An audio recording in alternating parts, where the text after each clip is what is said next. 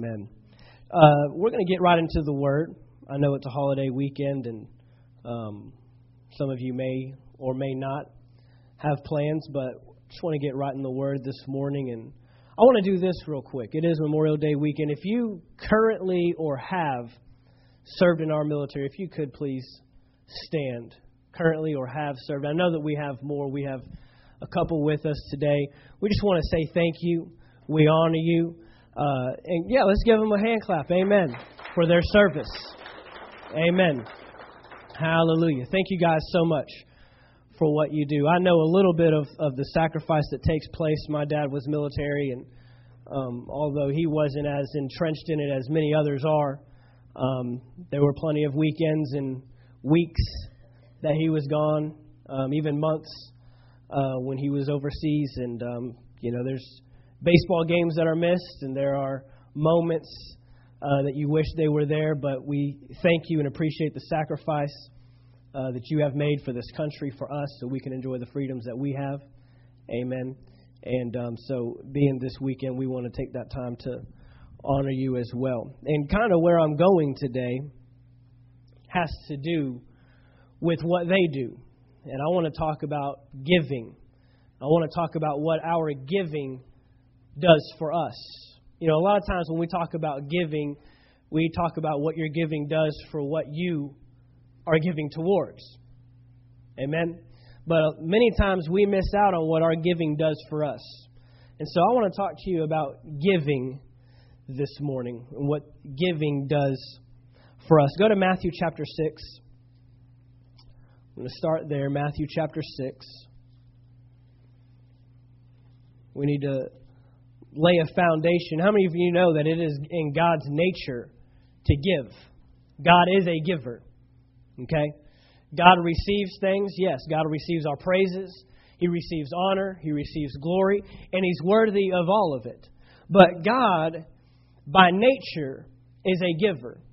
We all know John 3:16 tells us that for God so loved the world that he gave sacrificially of the only thing that he had, we've looked at this before, the only thing that he had just one of, that's sacrifice. That's laying something down. And since that's God's nature and we are recreated in God's nature, therefore, if anyone is in Christ, he is a new creation. Old things have passed away. Behold, all things have become new. What is that new? That is God's nature. You have God's nature inside of you. Whether we you know, exude it all the time, whether we believe it all the time, whether we think that all the time, we have the nature of God living inside of us. The only issue is we still have a flesh nature that wants to contend with that. But what you will do for the rest of your life is you will lay down the flesh to take up God's new nature. That's the new life that we live. Amen?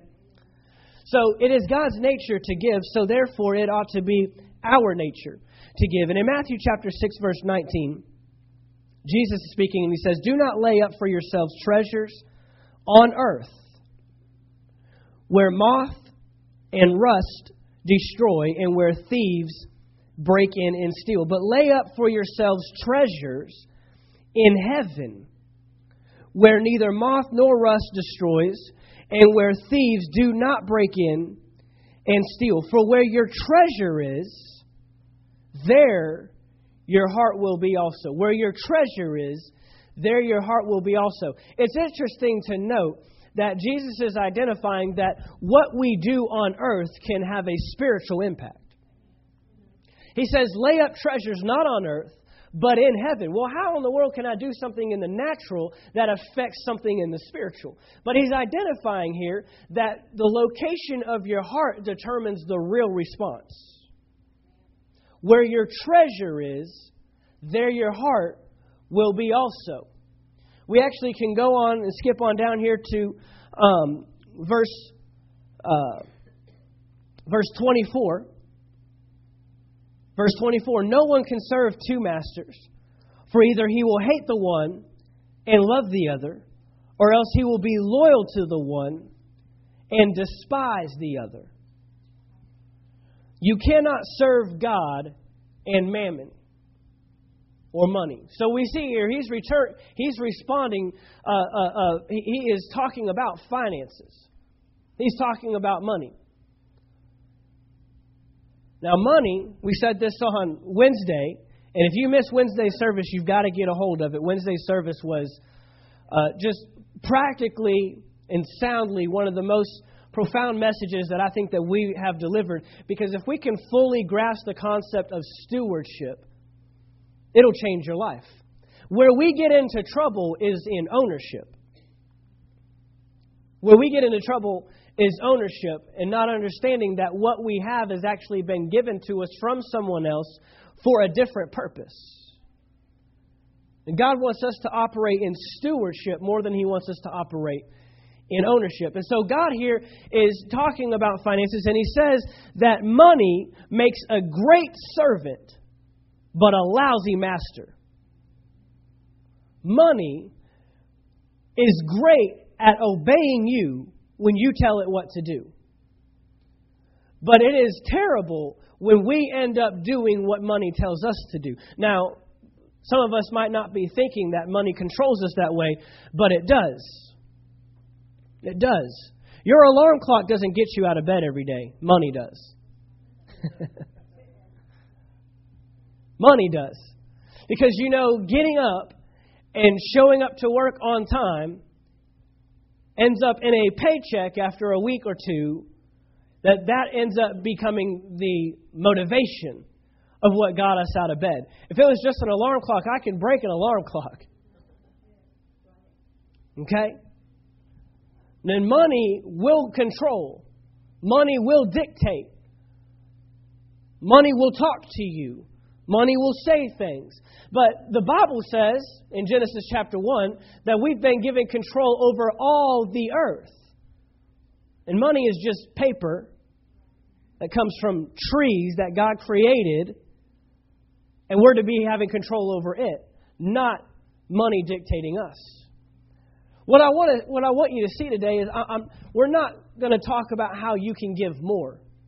I want to talk to you about how you can give differently.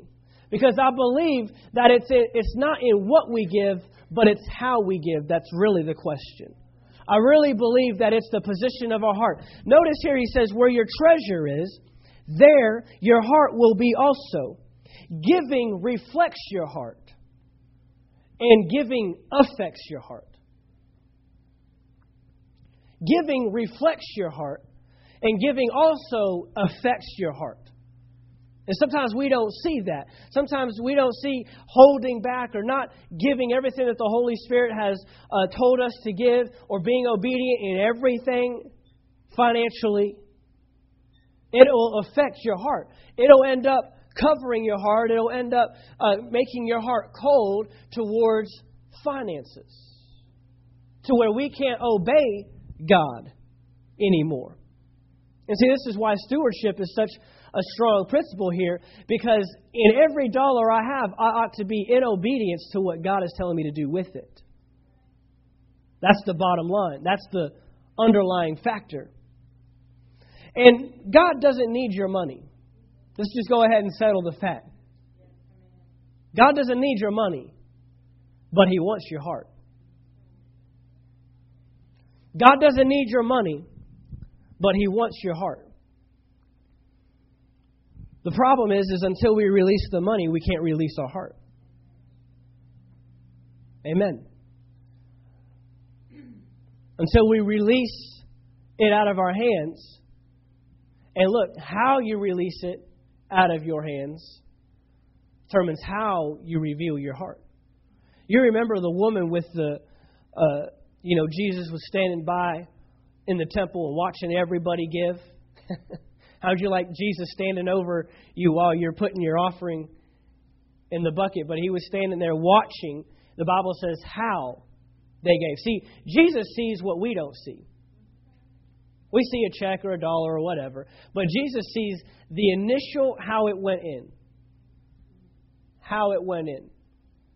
Now look, I'm not gonna I'm not gonna lie and tell you that you should be just so cheerful that it you know it, there shouldn't be any maybe anxiety there or because if you're giving sacrificially, that means you're giving something up that you know you need somewhere else. That's a sacrifice. That's a sacrifice. The Bible tells us to offer up a sacrifice of praise. And sometimes we have to offer up, offer up a praise when we don't feel like it, when we don't want to, and maybe don't even have a reason to. That's when I tell people to get in praise mode. Something drastic's just happened in your life, you better get something on the radio and you better get your words lined up with the Word of God. Because it is, that is when it is the easiest to say the opposite. Something drastic just went down, you just lost something, something, everything's falling apart, and that's the easiest to say, I don't know. God, where are you? what is happening and start saying all the wrong stuff. But when you get in those moments, that, is, that ought to be the time where you open up your mouth and just sing praises. You got nothing else to say, but guess what? He's still God, He's still King, He's still on the throne, He's still reigning and ruling forever. Amen? You can find something, just like this song. It's the breath in our lungs. I don't care what kind of terrible weekend you've had what kind of terrible morning you've had. You've got breath in your lungs, and you've got an option. Do I use this breath for cursing or blessing? I mean, when you get into stewardship, you start to realize okay, every second that's clicking off right now is His. That breath was His. These legs are His. These arms are His. These hands are His. So now you just begin to, it's not mine. I can't, this breath I just took in, what is the next breath going to be? Because it's His. It's His. It belongs to Him. That's not my breath. I don't own that breath that just came in. So, what am I going to use the words that come back out for? The tongue, the vocal cords. Because they belong to Him. Amen? So, God doesn't need your money, He wants your heart. He wants your heart. It's never been about money, it's been about giving back to Him what is His. Now let's look at Malachi chapter 3. Malachi chapter 3. We're talking about giving this morning. But not just what we give, but how we give. But we have to look at some principles in giving so we can understand how to give. There are principles in giving. I had someone ask me one time, uh, you know, isn't it a command that, you know, isn't it a commandment in the Bible that we're, we're supposed to tithe? I said, no. There's no command that says you're supposed to tithe. People were tithing, people were giving 10%, 10%. I mean, I, I love how God makes it so simple. He doesn't give a dollar amount because He, he say, okay, every weekend you come, you've got to bring a hundred dollars. Well, a hundred dollars for someone might be easy, too easy, and a hundred dollars for somebody else might be too hard. But a percentage, we can all do a percentage. So whether you made uh, twenty thousand this past week, or two thousand this past week, or two hundred, or twenty, there's a percentage involved. Ten percent. That's what tithe means. That's literally what it means. As much as you want to try to throw it out, as much as you want to try to get rid of it and say, well, we don't have to give the tithe anymore. No, he didn't command it. It was already a position of the heart that God owns this. And so, in honoring and, and, and identifying that God is the owner, he's going to get his portion. People were doing that way before anyone said, let's give a tithe. But look what Malachi chapter 3 Verse 8 says, Will a man rob God? Yet you have robbed me. But you say, In what way have we robbed you? In tithes, watch this, and offerings. In tithes and offerings. Tithe and offering. Tithe and offering. Why? Because it belongs to Him. Now, here's the thing about the tithe is you can't give the tithe. Let's just go ahead and get that out of the way. You cannot give the tithe because the tithe is already His. So, you can't give someone, something that already belongs to them. So you realize that if we don't even meet the tithe, that we're never giving anything. If you made $200 this past week, what is the tithe off of that? What's the tithe off of that? $20. And you've got the 20 in your hand, you say, man, you know, I just, I really, I really need to keep some back. i will give God 10. He'll, he'll bless the 10. He knows my heart. He knows your heart. he knows your heart. I, I'm, I'm just going to keep back 10. You realize you're still in deficit. We're still in deficit. Well, you haven't given 10. In fact, just to be honest with you, you just lost $10. You just lost it. You just you just put it in there. So he knows the heart, how you gave. And look, you can have the you can have the heart of of man, I, God knows I really need I'll make it up next time, you know, whatever. But the tithe is already his, that 10%. And you get to keep the other 90. I mean, you made 200. You get to keep 180. 180. But the tithe, he's already marked off. He's already scratched. When you receive the paycheck and it's in your hands or it's in your bank account, you know, you got direct deposit these days, it's sitting there. God's already marked off. Boom. You know, it would be good for us to just go ahead and get in the habit of marking off the 10%. Just every paycheck you get, you know it is 10% less than what that is showing. Why? Because God is the one that gave you the breath and the lung capacity and the hands to do the work. Amen. Belongs to Him. You know, every kingdom has a tax. Every kingdom has a tax. Tithing is the tax in the kingdom of God. That's absolutely what it is. It is the 10% that belongs to God. And until we meet that, we haven't even given yet. Because you cannot give what already belongs to Him. Let's keep going. Verse 9. You are cursed with the curse, for you have robbed me, even this whole nation. Now, let me just do a little backstory for you. At the beginning of Malachi, he identifies who is robbing, and it was the priests. The priests were required to give the best product, to sacrifice the best animals, but they were bringing up animals that were lame and weak. Some of them were blind. They were bringing up the ones that were like that were already castaways. They were giving God stuff that nobody else wanted. But notice here in this statement, he says, even the whole nation.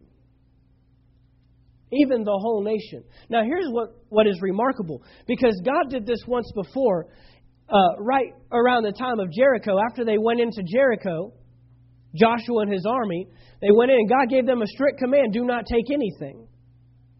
Well, after that, they went to fight another battle, a small little town called Ai, about as small as its name. And Joshua said, We don't even need to send all of our troops. Let's just send a portion of them. Go And they got whipped. And Joshua's, you know, down on the ground, crying, got his face in the dirt saying, What happened, God? What, what's going on? And God tells him, Get up. What are you doing on the ground crying to me like a little baby? You've got someone in your camp that stole from Jericho. You need to find him. And God saw this. One person sinned, the whole nation sinned. The whole nation sinned. The whole bunch of them. Because God doesn't see individuals, He sees one. One kingdom, one nation, serving one God. Amen? And so He says the whole nation has sinned. The whole nation has committed this crime. So even here, even though it was the priests, there may have been people that were tithing, but he just blankets the whole thing and says, even the whole nation has sinned. This is something we've got to understand. That it's not as, you know, we can look around and you can think, well, you know, so and so's giving. You know, so and so's doing this, and you know, we're, we're all we're all doing our part, and some are able to do more than than, than me, and, and so you know, they're they're carrying it. But that's not how God sees it. God sees us as one. And so we've got one person here being diligent, being tithing, giving. And maybe we've got another person that's just giving what they can, not what's required. And God sees the whole as not giving. God sees everybody as not meeting the status quo of what God has called us. Even the whole nation. He says, You're cursed with a curse, for you have robbed me, even this whole nation. Verse 10 Bring all the tithe into the storehouse, that there may be food in whose house? My house, God's house.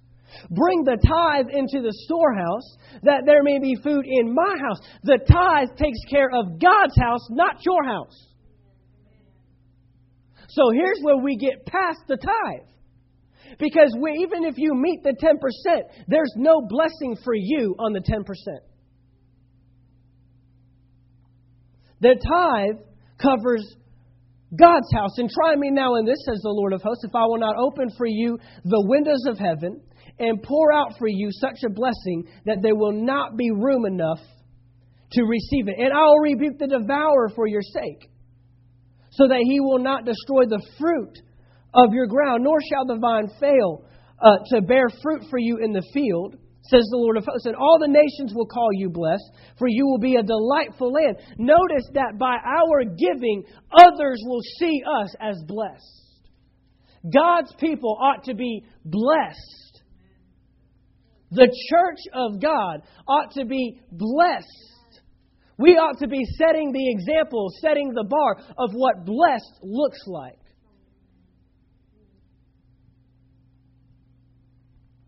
in other nations, there are people that are looking to us. Because when they see you, it's a picture of your God. When they see you, it's a picture of your God. In fact, Chase just ministered a couple of weeks ago, talked about the product, and said the reason why they want to fix their product so quickly is because it reflects upon the company It doesn't reflect on you as someone that is able to uh, carry around a decent phone. It reflects on the company that their stuff is always broken. Looks like trash. You got tape across the front of it. That's a reflection on Apple. A reflection of the company. You are a reflection of your God. We ought to be blessed. Now, blessed doesn't mean, uh, you know, you got a boat and a plane, and a three story house, and four cars, and you're trying to pick which one to drive. Blessed means, uh, uh, provision means I'm taken care of to the level that I can help take care of someone else. Blessed for somebody in here might be $40,000 a year. That might be nothing. Blessed for somebody else that maybe owns a business and has more to take care of, a larger family, you might need $100,000 a year or more. It's called provision. God has promised to bless us. You know that God's commands, every command has a blessing behind it. You should be excited about the command for the blessing that's behind it. He says, You've robbed me in tithe and offering. Tithe and offering. Well, what's offering? Offering is the above and the beyond. Now, offering is where you will usually step into giving sacrificially. Now, look, and, and I did it. I did it, man. I, I lived my life so tight one at one point in my life where it was sacrificing just to give the tithe. I've been there. But I'll be the first one to tell you that I was living wrong.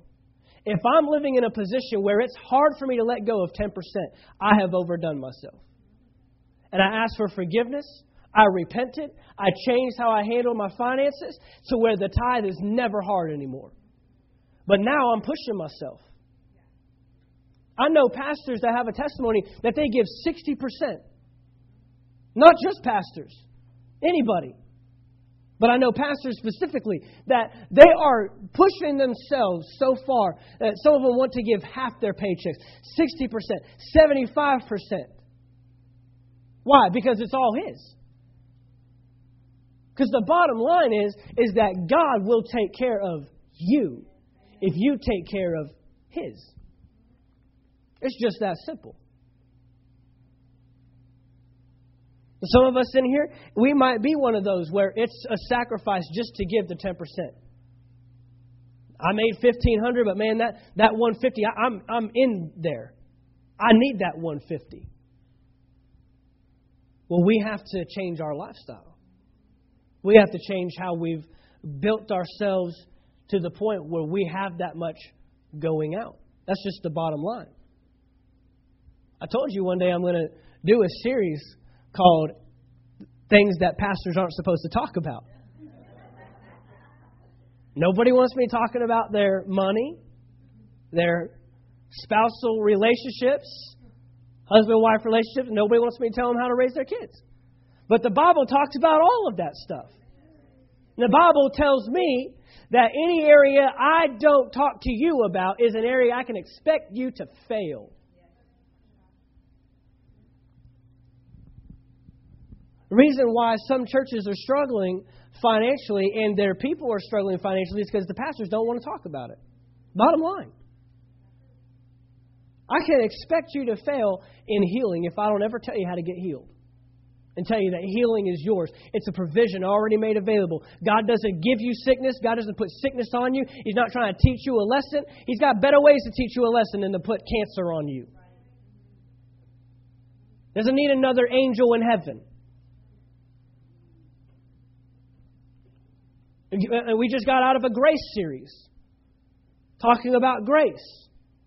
What true grace looks like, the different levels and stages of grace, and how grace is made available. Well, there's people, there's Christians today not operating in grace properly, going out and sinning and doing all they want throughout the week, and coming to church and thinking that grace is covering all that stuff up because somebody's not communicating the truth about grace. The Bible says that the truth will make you free. It doesn't even say salvation will make you free. And there's a lot of unbelieving believers because they just don't know the truth. But the truth will set us free. Amen?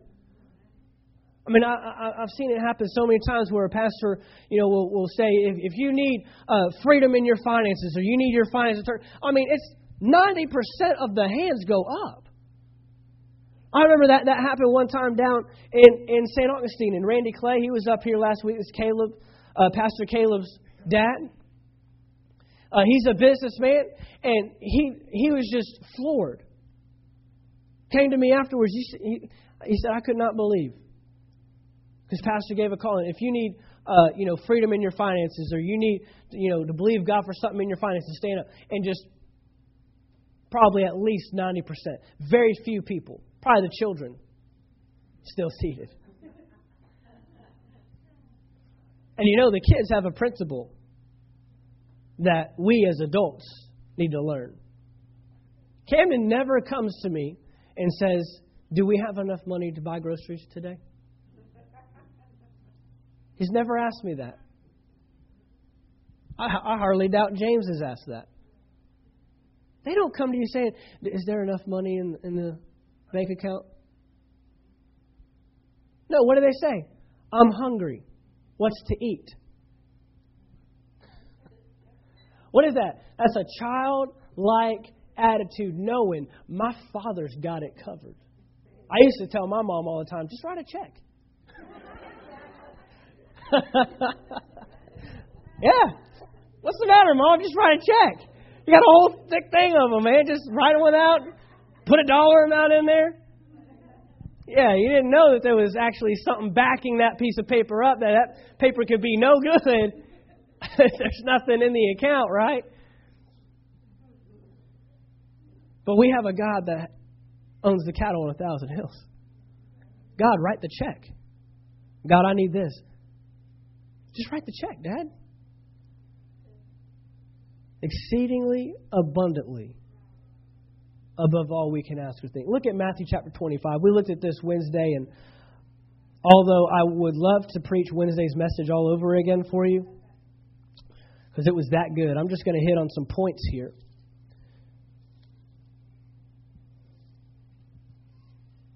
Matthew chapter 25.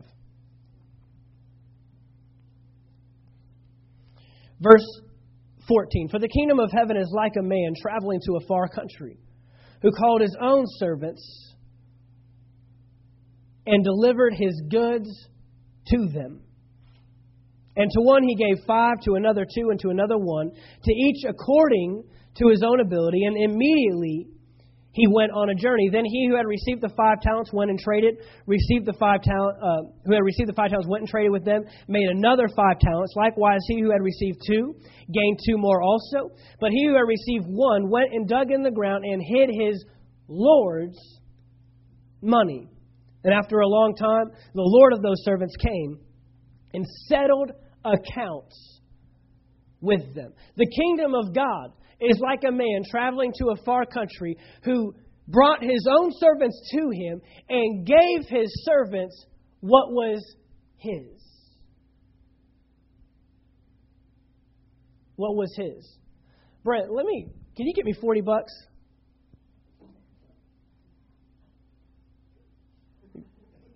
Forty bucks? Awesome. That was cool. That was easy.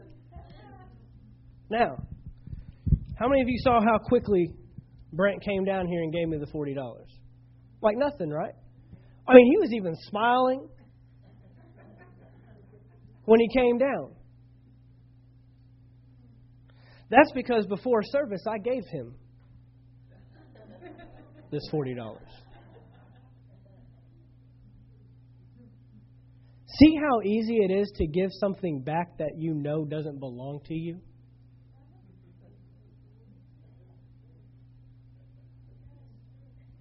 Brent knew the whole time he's going to ask for that one day. He asked me before, he said, Can I just put it in the offering? That's a good heart. See how easy it is to give up something that you know doesn't belong to you. Where we get messed up with finances is when we take ownership of it rather than stewardship. Now, had I told Brent, here's 40 bucks, go down, uh, you know, to Walmart and, and we need this certain thing. Well, he's, he's not going to get all crazy with that thing. Oh, I've got $40. What do I want to do with this? Do I want to, do I want to go get some gas or you know, I, I need, maybe I can take my family out to dinner, you know, uh, after church. We can go to Cheddar's or something. We've been wanting to go to Cheddar's. No. It was the Lord's money, the Master's money, the one who dictated and the one who gave. And it was easy. It really is easy to give, guys. It really is. When we learn, when we realize it's His. It's been His the whole time. Look at verse 24. But he who had received the one talent came and said, Lord, I knew you to be a hard man, reaping where you have not sown, gathering where you have not scattered seed. What I love about this, and we've pointed this out a few times recently, is he's identifying that God will collect where you scatter. See, God's not the one that went out. The, the master in this passage is not the one that went out and turned five into ten and two into four. The servants did. We're the ones planting for God. Everything on this earth is a result of being planted. Do you realize that? Everything here has been planted. What does that mean? Something's been sown, and there has been a harvest that has come because of that. But he has turned over the scattering of seed and the planting of seed to you and I. Why? To bring back an abundance for him. So when you guys are planting, you know he's the one collecting, he's the one reaping the harvest. And he quickly identifies that. Verse 25 And I was afraid and went and hid whose talent? Hid whose talent?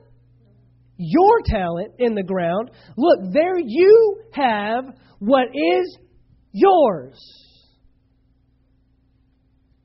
He knows that it belongs to the master.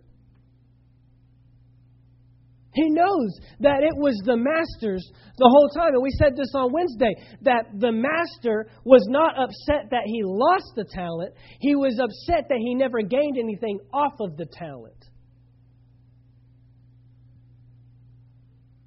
Because, see, when he gave him that talent, he knew that this thing should come back to me more. He said, You should have at least gone to the bank, put it in, uh, you know, deposit it in the bank so I could have collected interest. What's he saying? What I gave you has the potential to become more. So every day you don't use it the way I told you to use it, you are losing me money. because the stewardship principle comes into place. That man had no right.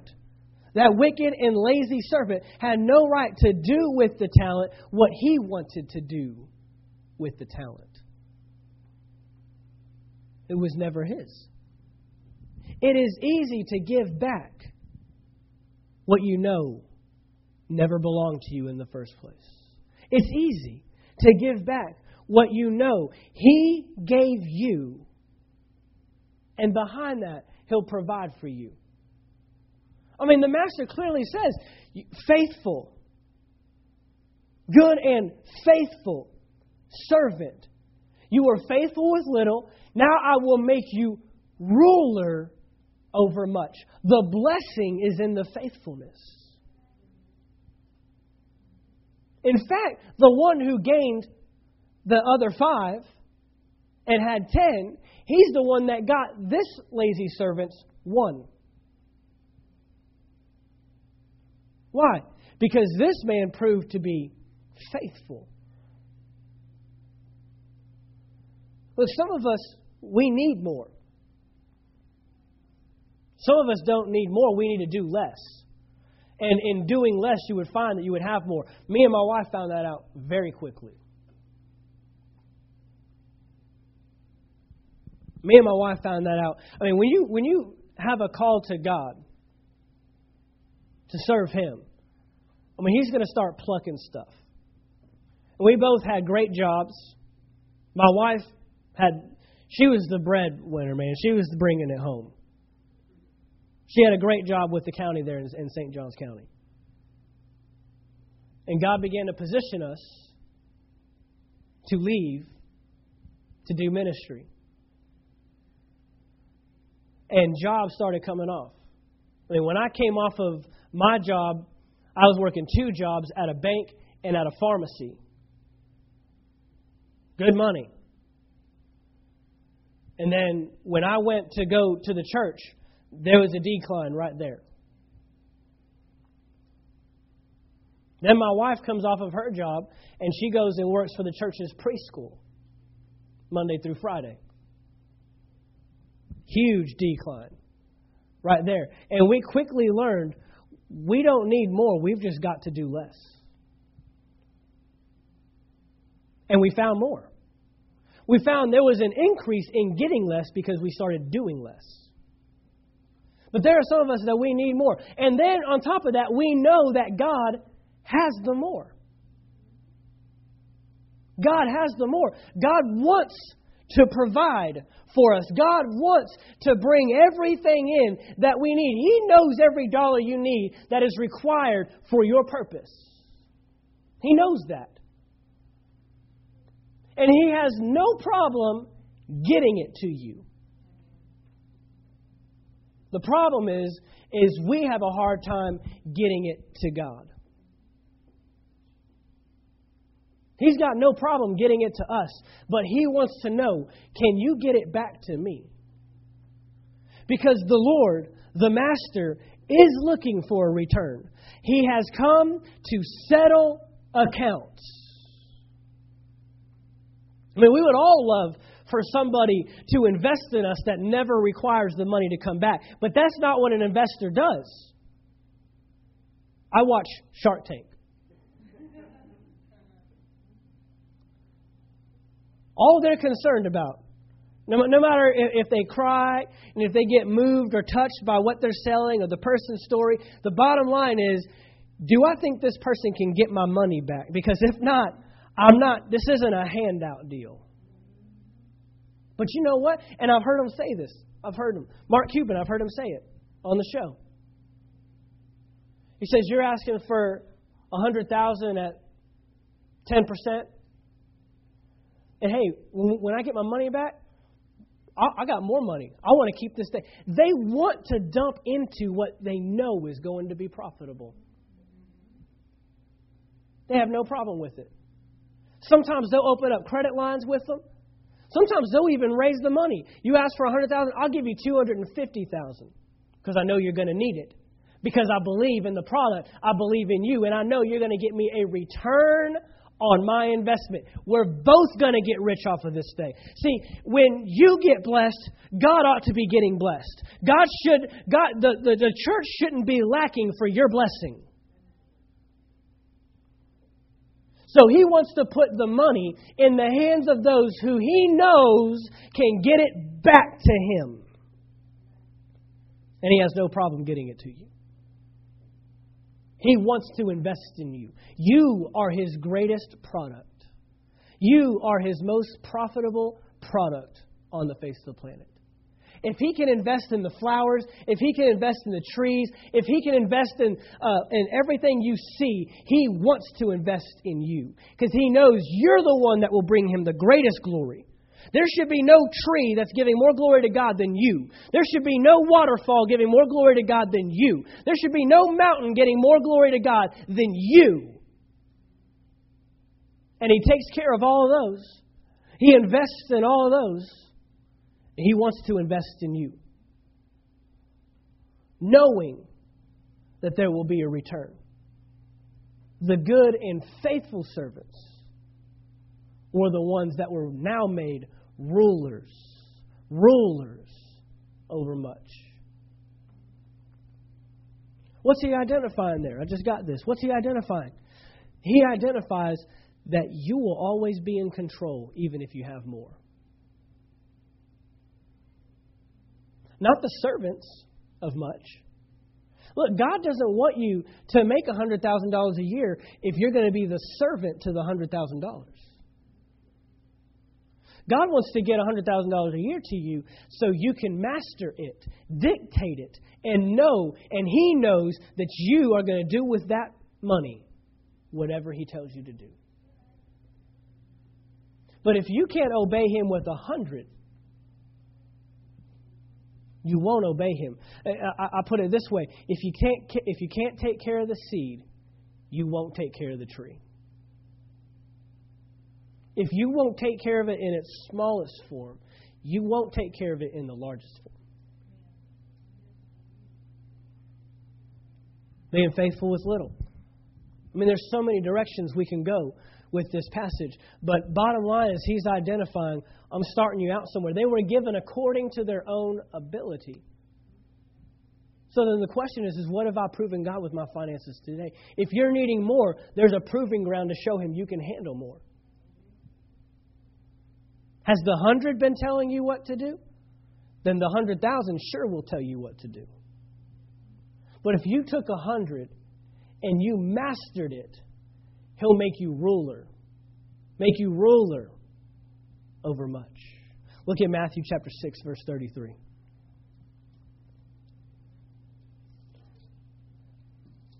Matthew chapter 6. Same passage where we were talking about money. starting in verse 25, he talks about do not worry. Do not worry about your life. Do not worry about what the Gentiles worry about, what they're going to eat, what they're going to drink,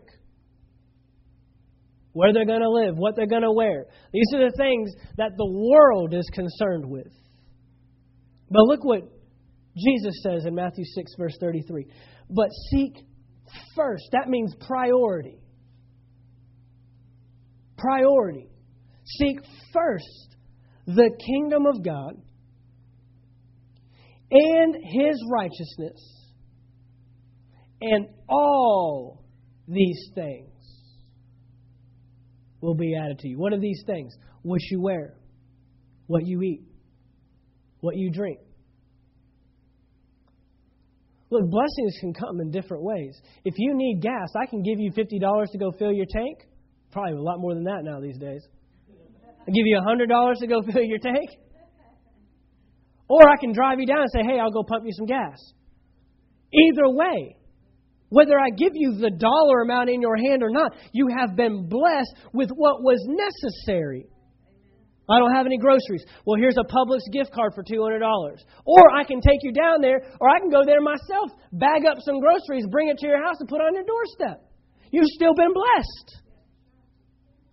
Don't put God in a box of how He can get it to you.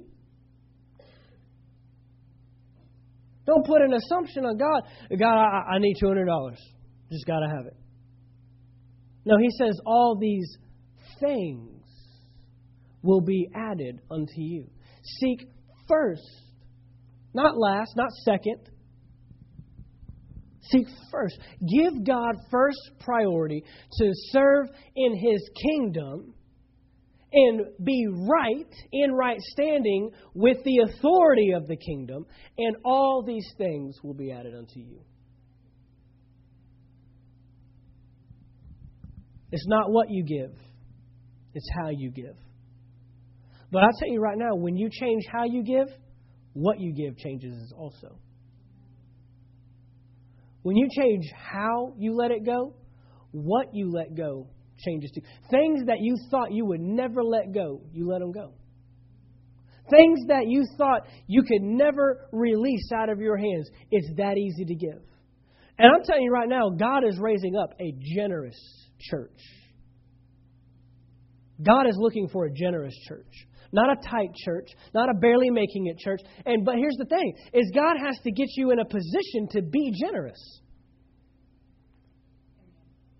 I was watching Bill Winston one time. He's a pastor out in Chicago, is, uh, knows a lot about business, a lot about leadership, and he actually owns a bank, and he owns two malls, one of which has a church in it in Chicago, Illinois.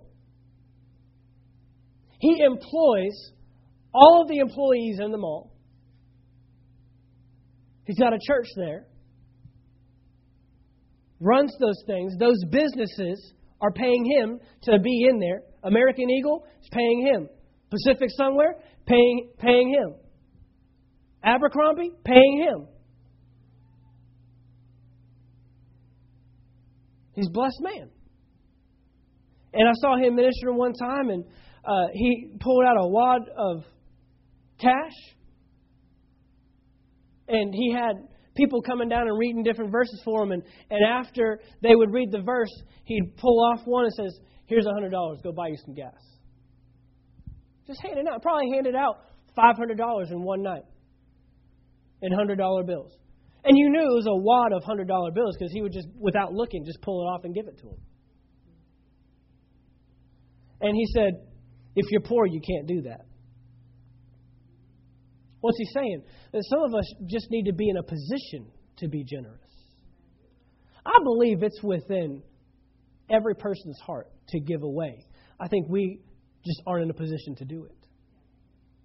But I'll be honest with you, when you change how you give, what you give changes, and you'll find yourself being generous even when you didn't think you could. You'll find that you'll be generous even when you know that there was something else to do with that. But you learn to seek first the kingdom. God is looking for people to give, trusting Him. It's easy to give when you have it. In fact, I, I, it's a bold statement, but I don't know that we're in faith if we're not giving sacrificially.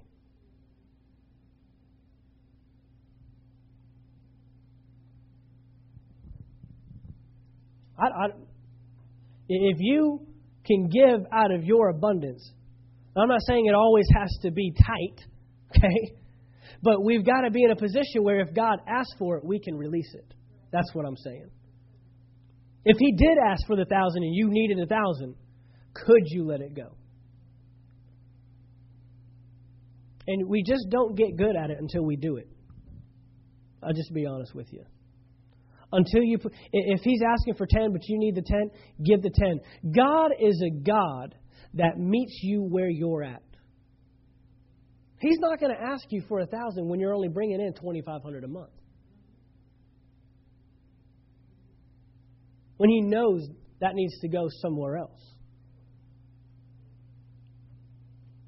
Because there's there's things here, and, and, and that's where I was starting off. What does your giving do for you? Because we tell you what it does here. You can go next door and you can see what giving did. Giving built that. I didn't have an investor come in here and say, All right, I'll help you build this stuff and we'll make a return on the profits that you give because all the people are going to start coming. No, people in this church gave over $10,000 toward all the construction and everything you see next door. People gave. So you know what your giving's doing here, but what is your giving doing for you? I'm going to tell you right now, when you release that money into the offering bucket, your mouth had better not be silent. You need to hook up your mouth with what's going in, and you need to thank Him and you need to praise Him for the return on the investment. Are you a spender or are you an investor? Those are two different things. You can go to Walmart and find people that are spending, but when you watch Shark Tank, they're not spending money. They're investing, expecting a return. Well, when you're expecting a return, that's a little more thought out how you release your money. You're a little more careful about how you let that go. But when you invest in the kingdom of God, He has promised. He said, Try me in this. It's the only verse in the Bible where He tells you to test Him.